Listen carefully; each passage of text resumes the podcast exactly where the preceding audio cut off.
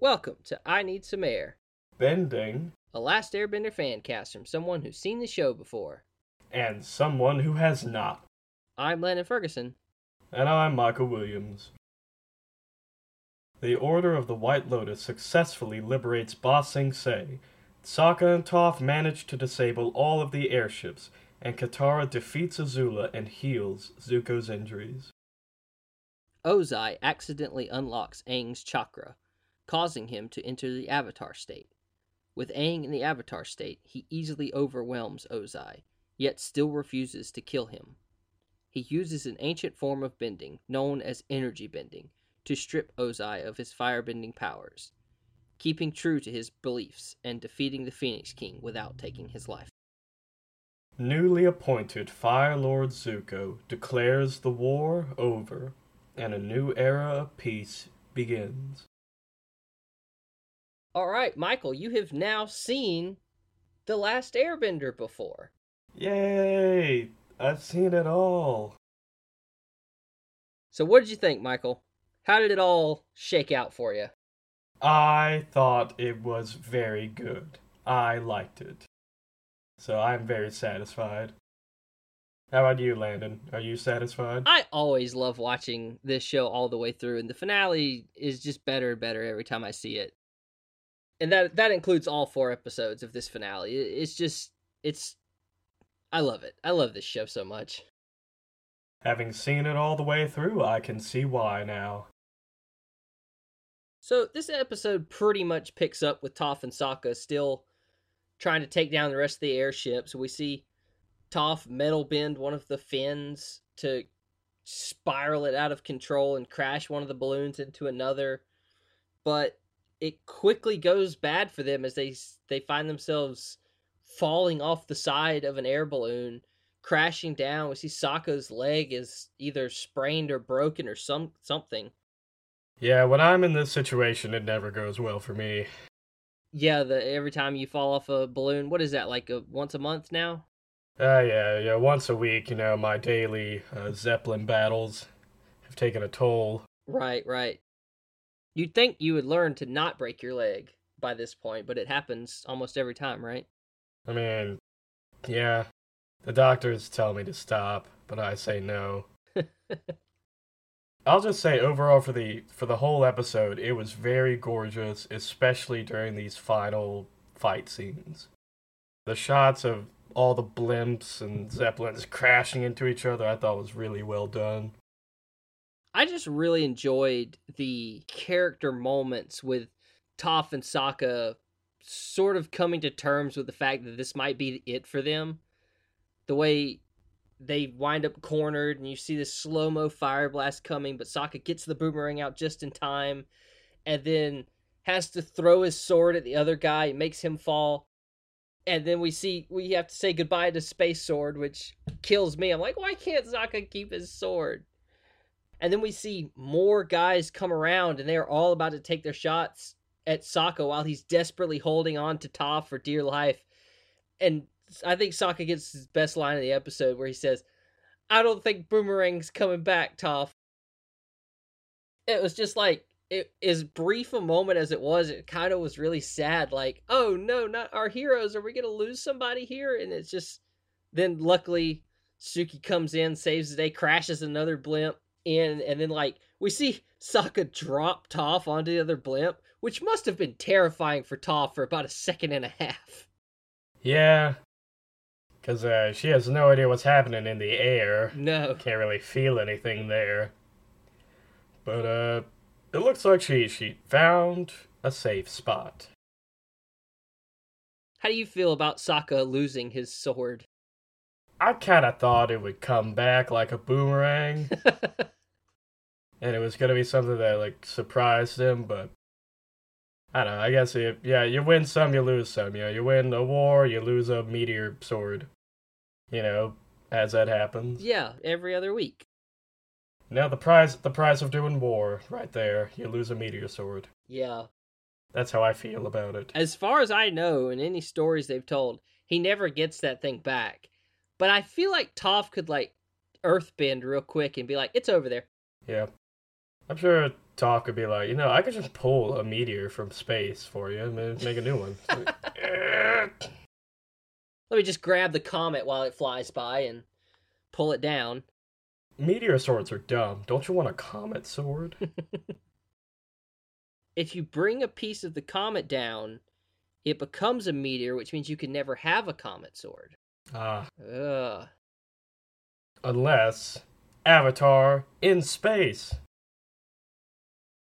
So then we get back to Ozai and Aang fighting, and we see that Ozai's really got Aang cornered. He's still sealed up in that ball of rock and just keeps hammering down on him until finally, like, Aang's thrown back. And we see him hit directly on the spot where Azula shot him with lightning, and I guess hits a pressure point or like a chi point and unlocks his chakra that has been stuck since the end of season two, and he just flips straight into Avatar State. What did you think about this situation and how it came to be unlocked like this? I thought it was interesting. I don't know, I guess it's like his heightened emotional sense, and then on top of that, the injury somehow unpaused the chakra process.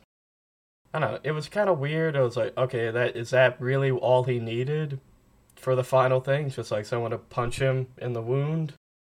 Uh, that's the only part of it I thought was a little odd. It's like, is that really all it took this whole time? But I assume other things happening at the same time played a factor. Yeah, it probably goes back to that whole life or death situation that triggers the Avatar State. And when you get hit in a vulnerable spot like that, in a situation where you are about to die, I could see, like, finally clicking that lock open and snapping him out of it, you know? Yeah, maybe so. Gorgeous fight, by the way. Oh, yeah. The whole final fight scene. Gorgeous. Once Aang goes into the Avatar State? Uh, yeah. Pretty much the second he enters that final state, it's it's just a gorgeous fight from then on out. I really like the terrain that they chose for this final battle to be in, and all these rock spires. I don't think I've ever seen anything quite like that before.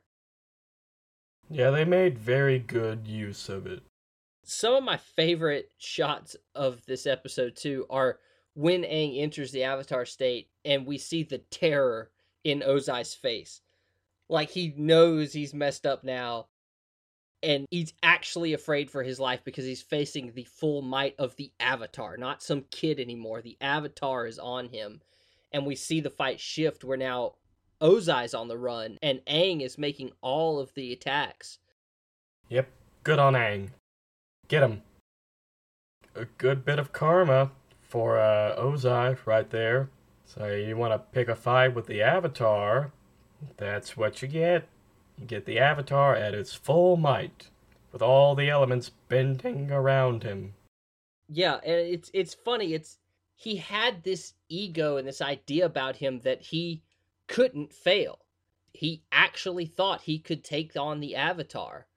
And I mean, I guess I can't blame him. He's never seen what the Avatar can actually be. Because he's, what, three generations removed now from yeah. an Avatar even existing in the world, or at least two generations. None of them ever really actually defeated an Avatar. Right, the only person who saw what that could look like was Sozin. But like I said, that was two or three generations ago, so it's only speculation and stories to Ozai. So I think more than any other villain I've seen or heard about in the Avatar universe, Ozai's idea that he could take on the Avatar is the least ridiculous. If that makes any sense. Yeah, it just means that he was in for a rude awakening. And he got that rude awakening. But we cut away from that once Aang's Avatar State is unlocked, and we have to go... The episode first wraps up all of the other fights. We see the White Lotus completely liberate Ba Sing Se. I think it was the final shot was Iroh burning the Fire Nation flag hanging over the Capitol building. Then we see Katara having to face off against Azula, and it wasn't much of a fight, mostly because Azula was just firing these huge shots at Katara. All Katara could do was duck and cover, for most of it. Even when Katara finally took a shot, Azula had moved already. But we see Katara outsmart Azula by tricking her into stepping over a grate with water running under it after Katara had grabbed a chain. And once they were in position, she just froze both of them in midair.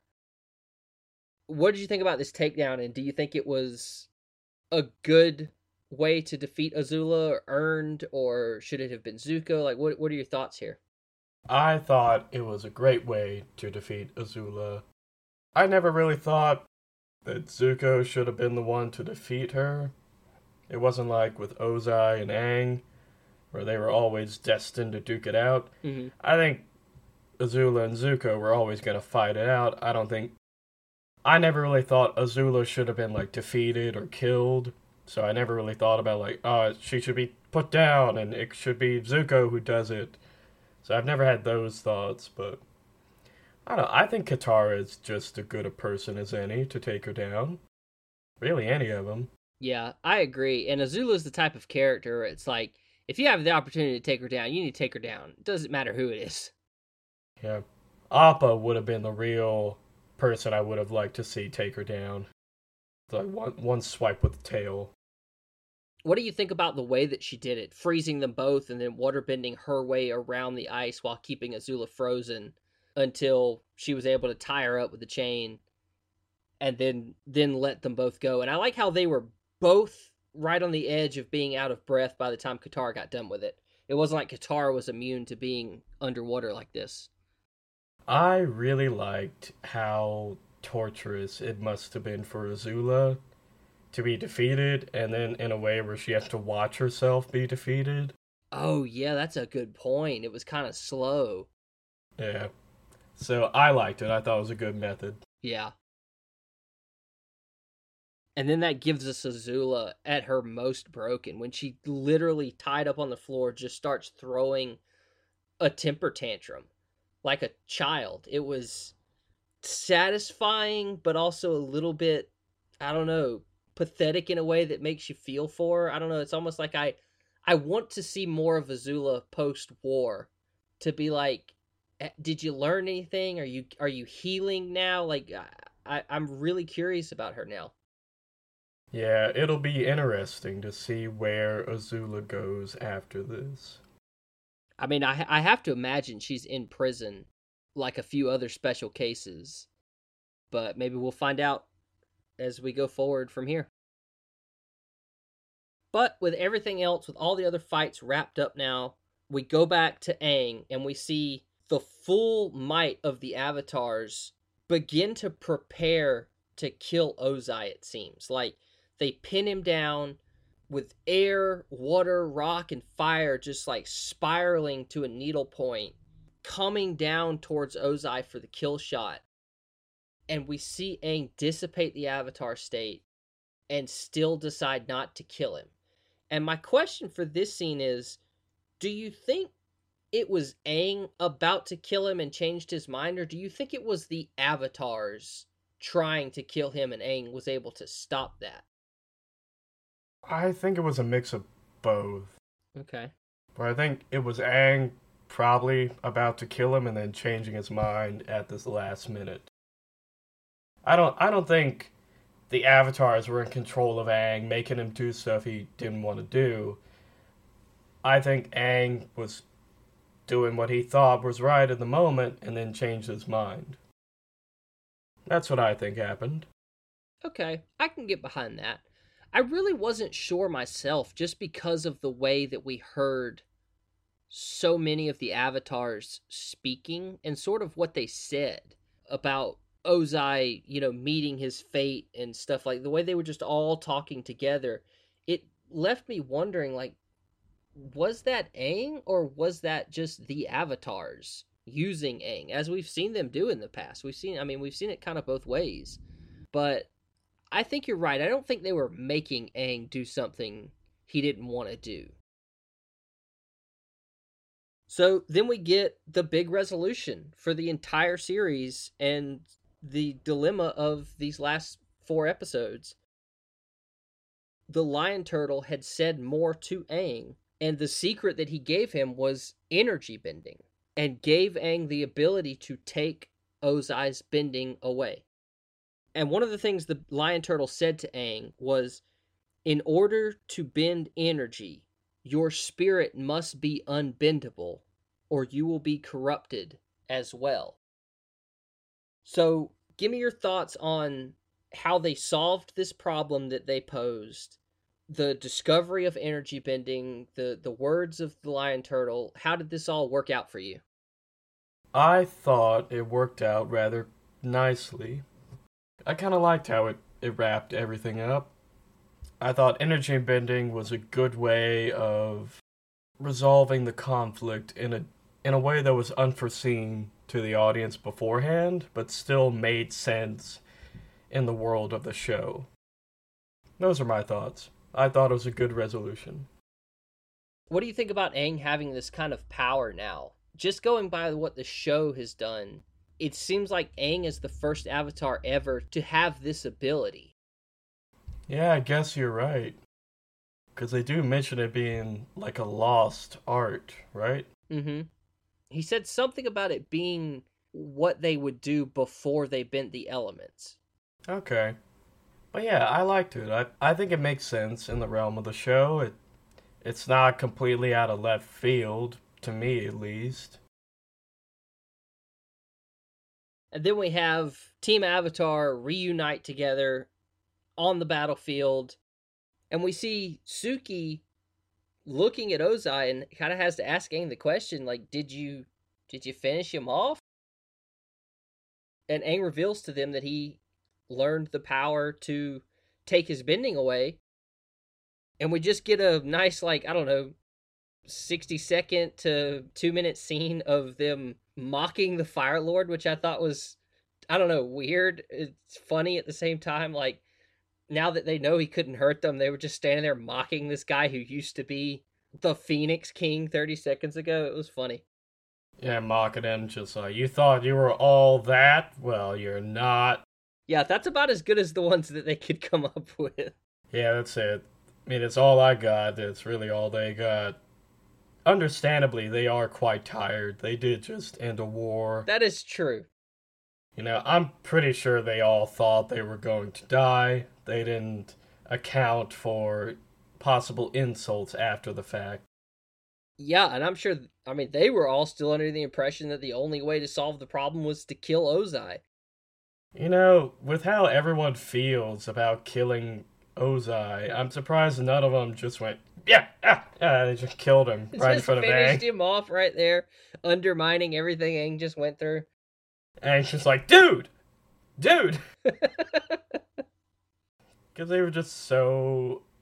They were all for the killing of Ozai. And to see them all just be like, ah, oh, good on you, Aang, for figuring out another way. It's like, it's like, ah, uh, that is not the attitude you had a couple episodes ago. But then that leads us into the reunions for the episode. We see Mei and Zuko get back together. We see Sokka and Katara meet back up with their dad. Ty Lee and the Kyoshi Warriors joining together. Suki gets to join back with the Kyoshi Warriors. It was just a nice little moment between our characters before Zuko gives his big speech. Yeah, I agree. It honestly didn't feel like a final episode. It felt like that little epilogue that's after the final episode. Uh-huh. That's what this last little bit feels like. And I think it's pretty good. What did you think about Ty Lee joining in with the Kyoshi Warriors? I thought it was kind of funny, because you know that's going to cause Sokka some grief. Oh yeah, she still has kind of a crush on him, I guess. Yeah, I, I think so. So that that's going to be funny, because they all kind of look similar with all that makeup on. Oh no. So maybe you think, like, is uh, Ty Lee going to try something? Is Suki cool with that? You know, good good for uh, Ty Lee, finding something different in life to keep her occupied. Did you catch the line where Ty Lee said she was going to teach them chi-blocking? Uh, yeah, I caught it as as she already taught them chi-blocking. Oh, yeah, you're right. While they were in prison. Yep. Which uh, made the most sense to me. And then we have the crowning of Fire Lord Zuko and his speech to bring peace and love back into the world, saying that they have a lot of work ahead of them. I really liked the moment where he said, "And to start off this world of peace and love, we will host our first annual Woodstock." We got the Ember Island players as the main line of events. Uncle Iroh on the Sungi horn. I can't think of any other musicians in Avatar. It's going to be a pitiful Woodstock. Pitiful Woodstock. Then we fade to Zuko going to see his father in prison. And if I'm not mistaken, this is the scene you said you had seen before, right? Yes. With Zuko yeah. asking about his mother. Yeah, this is the scene. I guess I always thought it was the final scene. I was mistaken, but it was very close. Right. Yep, this scene is still how I remembered it. I really liked how Zuko made the point to tell his father that the banishment was the best thing he could have ever done for him. Yeah. And kind of offering the same thing to Ozai, saying, I hope your time in here will be good for you. Because, I mean, there's nowhere to go but up for Ozai. Either he stays hard-headed and literally rots in prison, or he's got to come to some sort of terms with where the world is going now. I, I don't know that we ever get that answer of how Ozai feels going forward, but, I mean, is he just in prison for life? I mean, I think so. You know, I think it's fair. If you try to take over the world through nefarious means, you get sentenced to life in prison. I think that's only fair.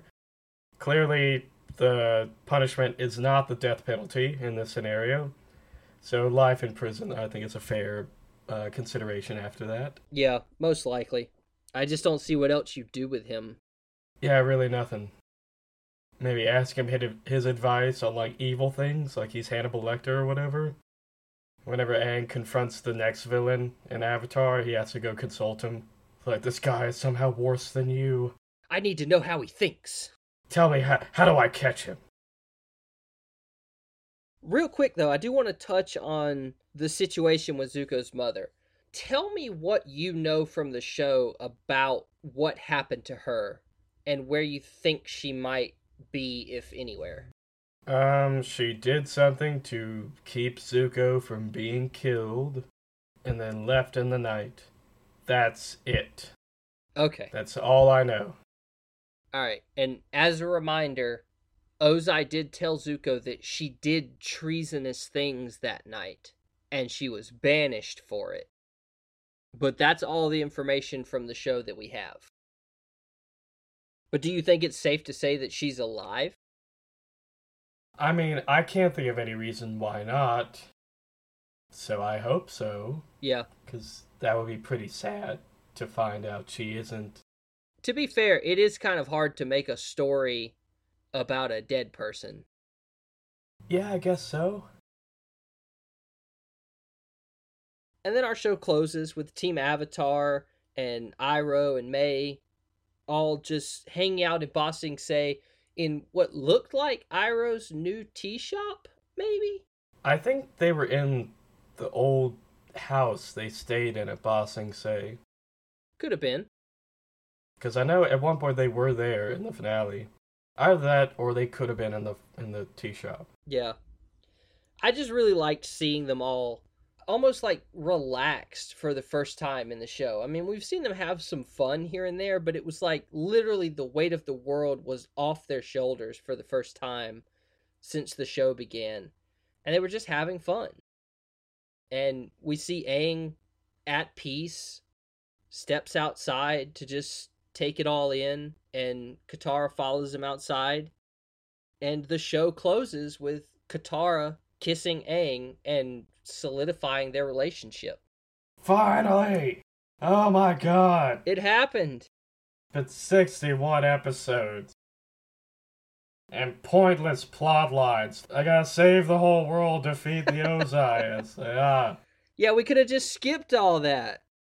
The main story was, does Aang get the girl? And he does. This show could have been ten episodes. if it focused on the story that everyone was wanting. But no, I, I really liked it. It was a very good final scene.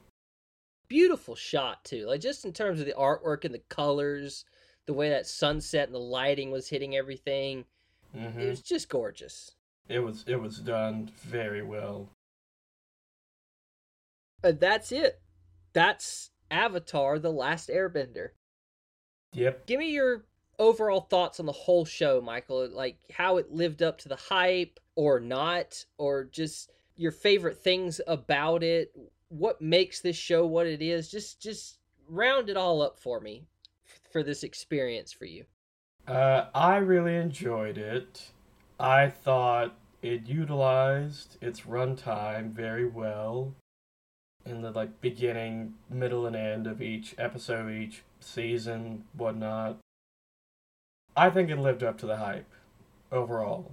I wouldn't really say there's anything about it that I did not enjoy. So I think it was a pretty good success of a show. Those are my overall thoughts on Avatar. Congratulations, Michael. You are on the same page with the rest of the world now. Yay! Yay! What do you think was the high point for you over season one, two, and three? Like, where was the show at its peak? Uh, that's a good question. I don't know. I like the dynamic of season two, where the gang now has Toph, but now they have a new villain in Azula, and also an occasional villain in Zuko, who's at that point back and forth on actually like capturing the Avatar. So I think maybe season two would be like a highlight. I can't really pick a specific point. Yeah, I I'm kind of in the same boat with you. The what's sticking out to me right now is season two, particularly the library on through the rest of season two. The, everything about them losing Appa, I think, just brought some interesting storytelling opportunities to the rest of the show. Just going off of this rewatch, that's what's standing out in my head right now as the high point for me. I, I think that's a good that's a good example. Maybe my high point would be Zuko alone. Yeah, that's a good one. If if I had to pick a high point, it would probably be that point of the show. Because that's pretty close to halfway. And it's halfway for Zuko's character arc as well. Yeah. Sometimes when you look at a show, the halfway point is always a really mm. good, interesting part. Especially when it's a show that's utilizing that kind of knows where it wants to end. So they know, say, okay, by the middle of the story, we kind of have a big climax. And, like, the rest of the show is kind of like a falling action mm-hmm. from that. All right. Well, I think that's going to do it for us on this episode and the series of Avatar: The Last Airbender. Thank you so much for joining us through this journey. If you've liked our discussions on this episode or past episodes, please tell a friend. Now's the time to send the entire podcast out to anyone you can think who might enjoy it. Leave us a review. Anything you can do like that to help out the podcast would be much appreciated. And thank you so much again for listening. Yeah, thank you guys very much. All right, Michael. Should we tell the people what we're going to be recording next? I would if I had any idea. Well, Michael, we're not going to be jumping straight to The Legend of Korra, but we're also not going to be doing every single comic book between the two shows. But I do want to do the two most relevant before we get to Korra. And that's going to be The Promise and then The Search. All right. For The Promise, I'll give you the overview, Michael. Picking up exactly where Avatar: The Last Airbender left off, The Promise takes Aang to a Fire Nation colony in the heart of the Earth Nation, where tensions between neighbors threaten to shatter the world's newfound peace, putting the Avatar on a collision course with one of his closest friends, Fire Lord Zuko. So, it's mostly about trying to reset the world back to pre-war status and them basically finding out that it's not as simple as they thought it was going to be to do that, because there's so many complications left over from a war, let alone a hundred-year war. I have to imagine so. And as a point of clarification, we will be doing all three parts of The Promise in one recording. It's going to be exciting. Be a little different. It will be. I don't know exactly how to go over something like a graphic novel, because we've never done this before, but it shouldn't be too much different. However, you probably will have to wait a little while before those episodes come out. We're going to be taking just a little bit of time to reset and take a bit of a break. And I I want to address a situation where we have been a mostly two-week podcast now, and I think we're going to stick with that going forward. It just gives me and Michael, who have very busy schedules, time to edit. It's a smoother process for us, but we will have a couple of bonus episodes coming out between now and when we get to the comic books. So don't worry, we're not going to go anywhere for too long. We'll be back before you know it. But that's it. That's The Last Airbender. That's where we're going from here, and I can't wait to get into it with you, Michael. I cannot wait either. So thank you again so much for listening, and join us next time for our discussion of The Promise.